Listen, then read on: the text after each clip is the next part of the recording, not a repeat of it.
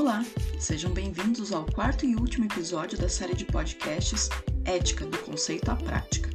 Eu sou a professora Ana Letícia Azevedo, professora tutora do curso de Licenciatura em Educação Física da Unina e finalizarei a série de podcasts iniciada pelo professor Guilherme. Falaremos nesse episódio sobre casos de plágio que podem ocorrer no ensino superior e sobre softwares antiplágio. Espero que vocês gostem!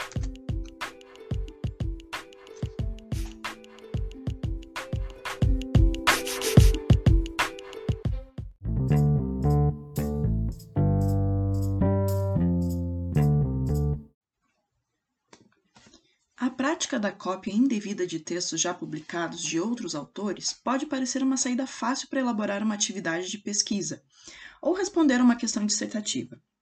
Afinal, o texto já está bem elaborado, é claro, não tem erros de português e exprime exatamente a ideia que você precisa para a questão. Todavia, essa prática traz uma série de impactos negativos para a formação do acadêmico. Ao não realizar as atividades propostas no curso, o estudante tem um prejuízo na sua formação, uma vez que não busca consolidar os conhecimentos trabalhados na disciplina e não permite que o professor tutor interaja com ele através do processo de correção. Como saber o que não foi aprendido, o que não ficou claro, se eu não realizo as atividades e somente compio um texto pronto? Parte dessa situação pode ser devido ao estigma que a avaliação tem. O momento de realizar a avaliação causa nervosismo. Pode parecer uma punição, como na escola quando o professor falava para uma turma agitada: Na avaliação vocês vão ver. Se não temos um bom resultado, sentimos que fracassamos. Não percebemos que a avaliação é uma parte do processo de aprendizagem, no qual eu verifico o que eu consegui aprender do conteúdo e o que eu ainda preciso revisitar, pois não compreendi bem. Ao invés de um momento de autoavaliação e retomada dos conhecimentos ainda não consolidados, nós encaramos a avaliação como um momento em que alguém nos dá uma nota. Se ressignificarmos a avaliação, perceberemos que facilmente o professor tutor quer ler o texto que eu escrevi, baseado em fontes científicas, devidamente citadas e referenciadas. Ele precisa buscar verificar com critérios o que eu efetivamente aprendi e me indicar o que ficou falho e pode fazer falta na minha prática da futura profissão. Nesse cenário, o plágio não faz sentido e é fonte de grandes lacunas no processo formativo. Mas você deve estar se perguntando: como o plágio pode ocorrer durante o curso? Existem três situações nas quais o plágio pode ocorrer com mais frequência, que eu vou apresentar aqui para vocês. A primeira delas é a cópia do e-book da disciplina. Buscar a resposta no material didático e copiá-lo como sua resposta configura como plágio, porque você copiou um texto que não era seu. O professor tutor, nesse caso, irá atribuir a nota zero ao trabalho. A segunda é a cópia da atividade do colega. Às vezes, o mesmo trabalho é enviado ao professor tutor com nomes diferentes. Nesse caso, não é possível saber qual aluno copiou e qual aluno efetivamente realizou a atividade. Como ação padrão, é atribuída a nota zero para ambos e indicado o plágio. A terceira possibilidade é a cópia de sites, que é a mais frequente. Por vezes, os trabalhos são uma colcha de retalhos de vários sites, muitos deles nada científicos, ou ainda que vendem trabalhos prontos. Nesse caso, também é atribuída nota zero ao estudante e indicado os sites e trechos que foram plagiados. Quando se atribui a nota zero, nos primeiros dois módulos, ou seja, módulo 1 e módulo 2, o aluno tem a tentativa de refazer a atividade, pois entendemos que, por vezes, ele pode não ter entendido aquilo como um plágio. A partir do módulo 3, é feita a correção, zerando a atividade e não é possível fazer uma nova tentativa. A seguir, falaremos sobre as ferramentas disponíveis para a detecção do plágio.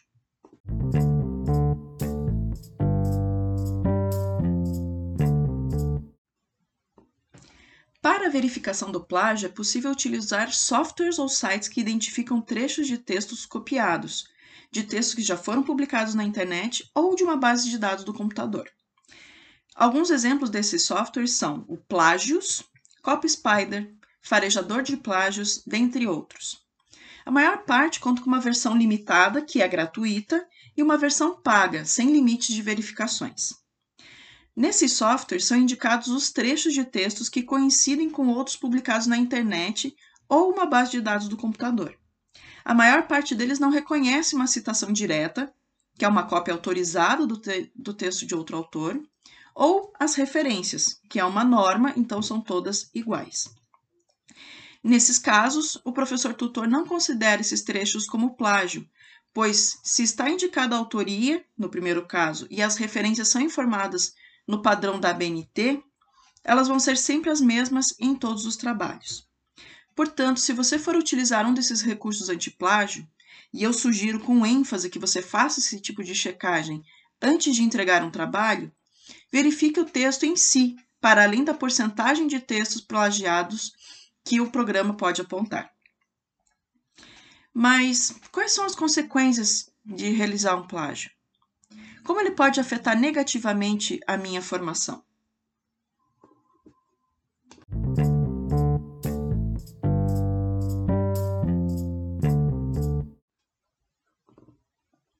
As atividades de cada disciplina são elaboradas pelo professor conteudista, debatida com os professores tutores e a coordenação do curso.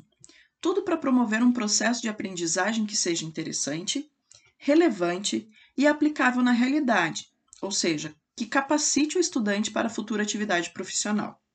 Se o aluno pula essas etapas de consolidação do conhecimento, não desenvolverá as competências necessárias para a atuação profissional e ficará bem distante do que foi pensado como perfil do egresso. Nesse sentido, o que pode parecer um atalho é um esforço contrário à formação do estudante. Como sabemos, o estudante que opta pelo ensino EAD é uma pessoa que tem uma rotina que muitas vezes não permite frequentar a faculdade diariamente. É um aluno que faz investimento do seu tempo, investimento financeiro, abdica de momentos de lazer em prol da sua formação. Então, por que não fazer essa formação valer a pena e se dedicar para realizar as atividades? Fica a reflexão. E o chat GPT também é considerado plágio? Ainda não se tem um consenso se a utilização dessa, dessa inteligência artificial se configura como plágio. Como o autor não é uma pessoa, o que deteria, que deteria os direitos autorais da obra não se teria, via de regra, o plágio. Mas, embora o ChatGPT possa ser uma ferramenta bastante útil e interessante para diversas finalidades, é também importante reconhecer que seu uso indiscriminado pode ter impactos bastante negativos no aprendizado. Aqui estão algumas maneiras pelas quais isso pode ocorrer. Uma dependência excessiva. Se os alunos costumarem a obter respostas instantâneas e completas no ChatGPT, pode-se desenvolver uma dependência excessiva da ferramenta.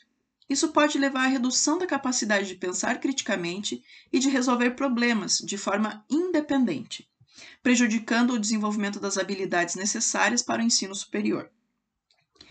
Uma falta de uma compreensão aprofundada também é um problema. Embora o ChatGPT possa fornecer respostas rápidas, essas respostas são geradas com base em padrões e informações pré-existentes, que estão presentes nos dados de treinamento.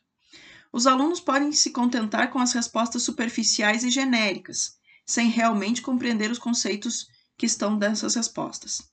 Isso pode dificultar a assimilação e a aplicação do conhecimento de maneira mais aprofundada. Também existe uma questão de viés e imprecisão das informações que o Chat GPT fornece. O Chat GPT é treinado com grandes quantidades de dados textuais disponíveis na internet, o que significa que ele pode refletir preconceitos e imprecisões presentes nesses dados. Nem tudo que está na internet é verdade, então nem tudo que o Chat GPT sabe é verdade. Se os alunos confiarem exclusivamente nas informações fornecidas pelo Chat GPT, podem incorrer em erros conceituais ou adquirir conhecimentos enviesados, sem o devido questionamento crítico. Também é um problema a falta de interação e feedbacks humanos. A interação com professores e colegas é uma parte essencial do processo de aprendizado. O chat GPT pode não fornecer o mesmo nível de interação e feedback personalizado que um professor ou colega humano pode oferecer. A falta desse tipo de interação pode limitar o crescimento acadêmico dos alunos, pois eles perdem oportunidades de discussão, de debates e oportunidade de esclarecerem dúvidas. Por fim, a falta de originalidade é também um problema. Em alguns casos, os alunos podem utilizar o Chat GPT para gerar respostas prontas para trabalhos e tarefas acadêmicas, sem realmente entender ou contribuir com o conteúdo. Isso pode levar à falta de originalidade, prejudicando a integridade acadêmica e o desenvolvimento das habilidades de pesquisa e redação. O professor tutor ele não quer ler um texto do Chat GPT. Ele quer saber como você entendeu aquela questão, como você expressa as suas ideias. Então, o uso é, excessivo, desregulado do Chat GPT pode contribuir negativamente de forma substancial na sua formação.